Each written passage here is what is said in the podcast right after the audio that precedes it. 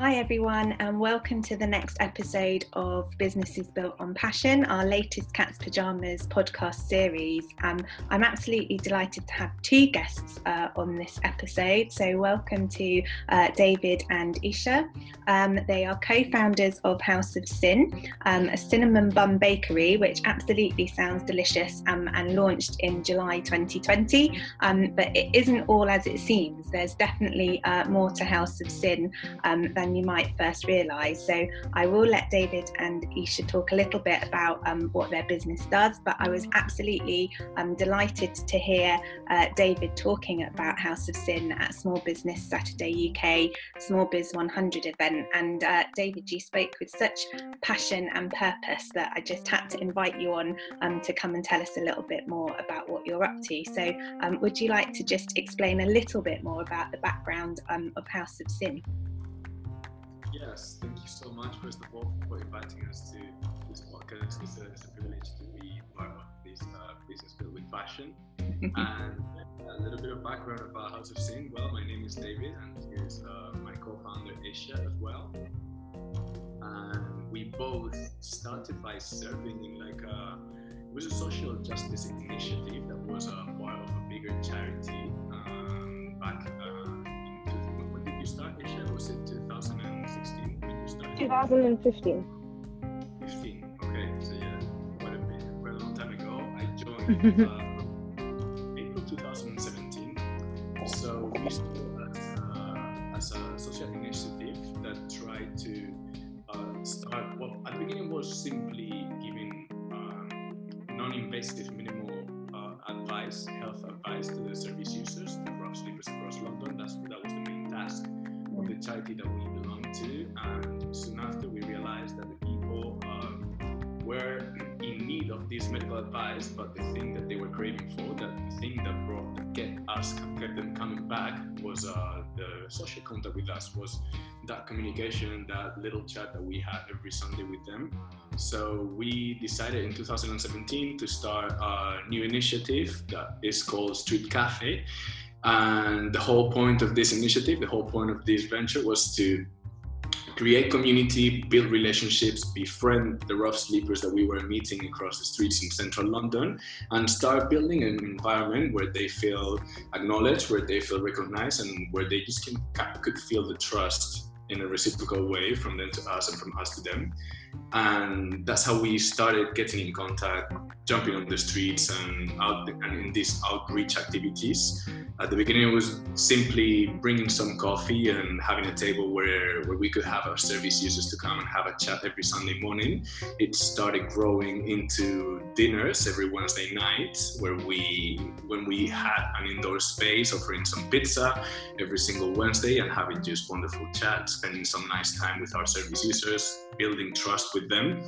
And there was a point where we wanted to keep providing uh, some more help, because we got some feedback from them uh, saying that there is loads of uh, of uh, resources out there for them. Uh, if they need food, they can have it. If they need um, to have anything sorted out in terms of I D, they can find that as well. But they were missing the trust with the people that were providing that service. They found it very transactional, where they arrived there, they got what they needed, and that was it. So we wanted to be the bridge. We wanted to build a gap between between these amazing services that are already available out there and the people, by meeting them where they are in the streets. And in order to provide um, our little grain, uh, we decided to start House of Cinn, which is a social uh, social enterprise, community interest company that destines sixty-five percent of its profits to uh, social cause, which in this case is Street Cafe, the outreach for the for the rough sleepers across London. And our main our main product are cinnamon buns. We specialize on the production of cinnamon baked goods. And at the same time, we try to we are trying to implement a program that transitions the rough sleepers that we meet through Street Cafe into employment in a smooth manner, so that they can acquire this financial freedom and break the cycles of homelessness that keeps them trapped in in the streets, pretty much. So that's that's House of Cinn. I don't know if you want to add something, Isha? No, I think you covered everything perfectly. I was th- I was going to say I love you, and that's about it, but it's like such a massive purpose with so much importance for, for all of those people across um, central London who are rough sleeping, that you just you say you say it so casually, but you're you're doing really great stuff. But um, one of the things that um, I wondered is, why cinnamon buns? What was the inspiration behind the cinnamon bun element? Well, basically, um, Aisha and I are quite uh, like crazy about cinnamon buns, and uh, there was a couple stores, well, mainly one big store that used to sell them in London, and we were crazy about it, but they closed all their stores across central London, even the U K, and when they were about it, Aisha even tried to make some cinnamon buns at home at the beginning. It was uh, yeah. unsafe. Didn't get to try them, man. I gotta hate that. But yeah, when we decided to do something more for our service users, the first thing that came across across our mind uh, was cinnamon buns, and we started rolling the ball, started building uh, a little bit the idea, and we ended up with a nice product. Brilliant. I love that. So um, you've talked a bit about your inspiration and your whole journey right back for, for you, Aisha, from twenty fifteen, and how this has kind of come about. Yeah. But But what's given you that final push to really go for it? Because obviously in July this year, uh, House of Cinn came into being. So what was it that really gave you that final kind of nudge to, to make that happen? I think for, for both of us, it's kind of always been, well, once we started and we decided this is something that we're going to do, we kind of abandoned any thought of turning back and not doing it. And so I think we, we had an important meeting at the beginning of, of lockdown, where one of our mentors was asking us, look, well, how do you see this moving forward now? You want it to be a physical bakery, and are you guys considering stepping back? And in the meeting, David was like, oh no, that's definitely not an option for us. We're going to move forward. It's just about figuring out how. So I think that's always kind of been our our mindset. That. That's brilliant and so positive. And I'm I'm assuming that your service users, the the rough sleepers that you're working with, and people that you're trying to get into kind of employment and breaking that cycle, are part of the inspiration for you too. Definitely. I think that um, I've always imagined that um, if that was somebody that I really loved, father or brother on the streets, it wouldn't be a matter of all. We'll give some handouts and hopefully help them at some point, but there'd be a real sense of urgency of, these are people's loved ones that we need to help as soon as possible. And I think that's what keeps us from kind of delaying or moving slowly with this. It's something that we're really passionate about, helping these people as soon as we can. I think that that comes across so so strongly. So yeah, absolute hats off to you for, for everything you're doing. And you've you've mentioned um, COVID happening. Um, so what, what has been? Um, I, and I don't want to make assumptions, but but what has been your your biggest challenge with setting up House of Cinn and kind of getting it off the ground? There's been quite a quite a few hurdles, because um, I was saying before, like we. got selected by uh, the Collective Foundation to start uh, to be a part of their accelerator program, and at the beginning we entered there with just an idea. We came up with a with a fully developed product, so the help from that side was amazing.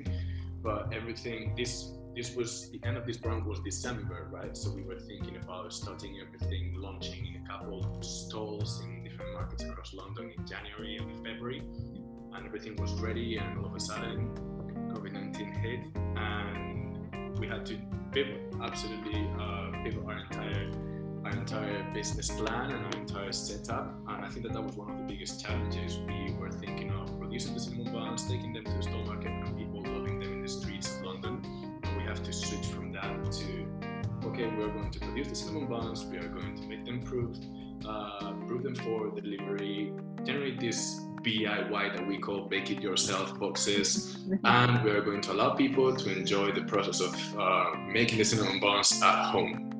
And that was, I think, one of the biggest challenges, in my opinion, was the completely pivot and shifting the, the direction of the business to, to still accomplish the goal of helping the rough sleepers that we were contacting through Street Cafe.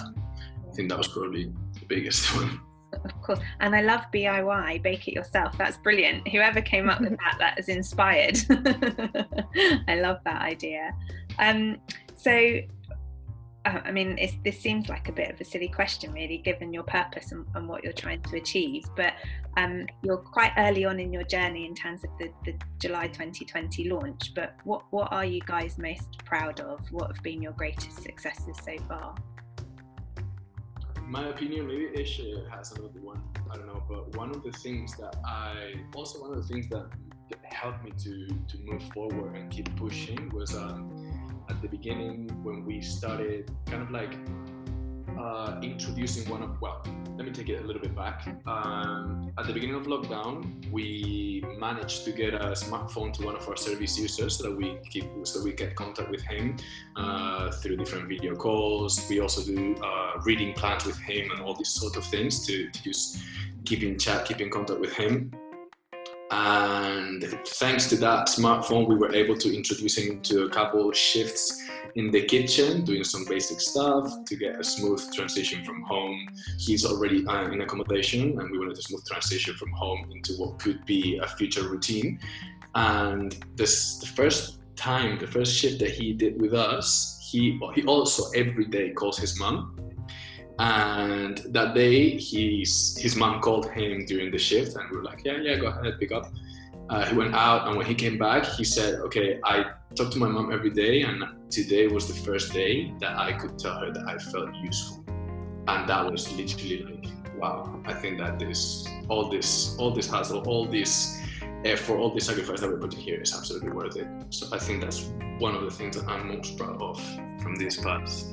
That's amazing, yeah, somebody feeling that real sense of purpose from the support you've been able to give them is just just brilliant. I love that. That's, yeah, very emotional. Made me made me well up a bit hearing that story. Um, Isha, is, is, is there something else you wanted to add around sort of successes and, and what you feel proud of? Yeah, I would definitely echo what um, what David just said, and also to just add, there was a time when we were in our ideation stage where we were still interacting with rough sleepers and felt really limited by what we could offer them to help. So just now having this business in our hands that we can use to change people's lives, it makes that conversation so much more powerful, I think, when we meet in when we meet our our service users now, being able to say, yes, we can offer you friendship and community, but we've also built this so that we can help you more. Yeah, that's just brilliant. I'm, I'm going to throw a bit of a curveball question in, which I didn't send you in advance, because I know I sent a few a few ideas of things that we might talk about, but um, everything you've mentioned about working with um, your service users is obviously all about relationships and sort of relationship building and communication, um, you know, with each other. So um, I just wondered, what's it like for both of you in terms of being co-founders of this kind of, you know, how is your relationship kind of Um, developed in terms of how you think about the business and how you kind of share ideas and think about what it is you might want to do next? I think that Isha and I uh, connect quite well, and we are we're always in the pretty much in the same line when it comes to put ideas on the table and when it comes to uh, decide where the business is going, because at such an early stage and such an unpredictable time as we are living right now, I think that it's crucial to be flexible and to be able to shift direction very quickly based on what's going on and based on, based on the needs of, of the business. And I think that every single time that we've had to do that, um, Isha and I have managed to, to communicate it well and get it done. So I think that our relationship has just made, has just strengthened through the, through the business that we are building together. Brilliant. Love that.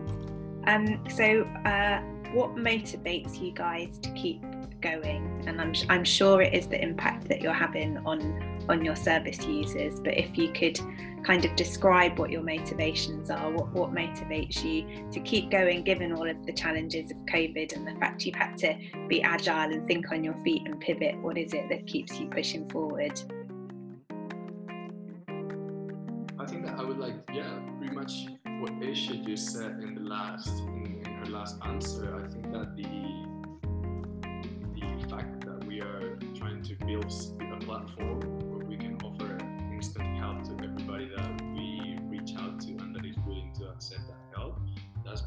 biggest motivation, the biggest boost for, for me personally to, to continue building the business and to continue building uh, the platform that we are creating.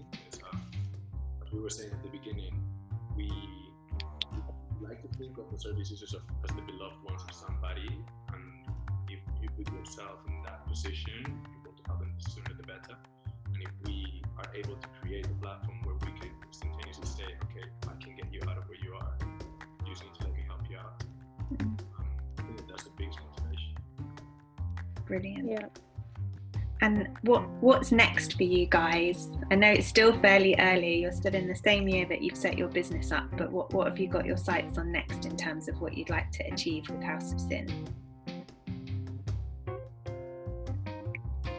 Um, I think for us, we're, even though COVID kind of took this off the table to start, we would really love to have a physical bakery at some point. I think that's still one of our one of our goals for sure. Excellent. I love that, and I'm absolutely sure that it will, will happen for you. So if people are listening to this podcast, who I'm sure will absolutely um, be on board with your purpose and hear how much passion you have for it, if people listening want to support House of Cinn, how can they best do that? Is it just to buy your buns? What's what what can they be doing to support you guys? Yeah, I think that the first thing that they can do is uh, jump any social media platform that we are in, mostly Instagram. Give us a follow. That's where we release most of the news that, about um, delivery rounds that we that we do for the cinnamon boxes. And yeah, just spread some kindness by box to somebody else. And also just um, it's great to have some some some help with the outreach, even if it's not as a part of our community. Just um, just make time in your commute or in your daily walk, or well, not much of a commute these days, but yeah. Yeah.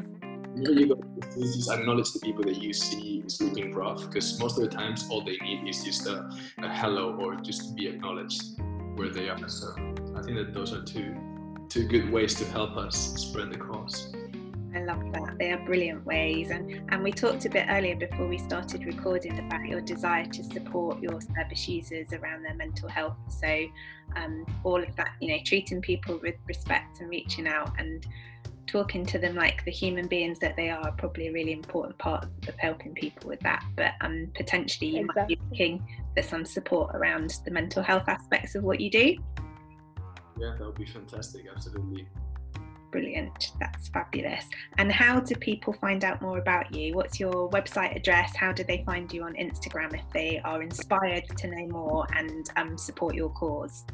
Yeah, our website is um, house of cinn dot co dot U K. They can find everything about us, the different stages in which we stagger the relationship building with our service users, a bit about our products, a bit about our past, some of our collaborators. And that's for the webpage. If they want some content on the cinnamon buns, some nice pictures of uh, the social mission that we have, and also the buns, the final products, they can follow us on at House of Cinn on Instagram or Twitter, very soon in TikTok probably. And yeah, those are the main, the main resources.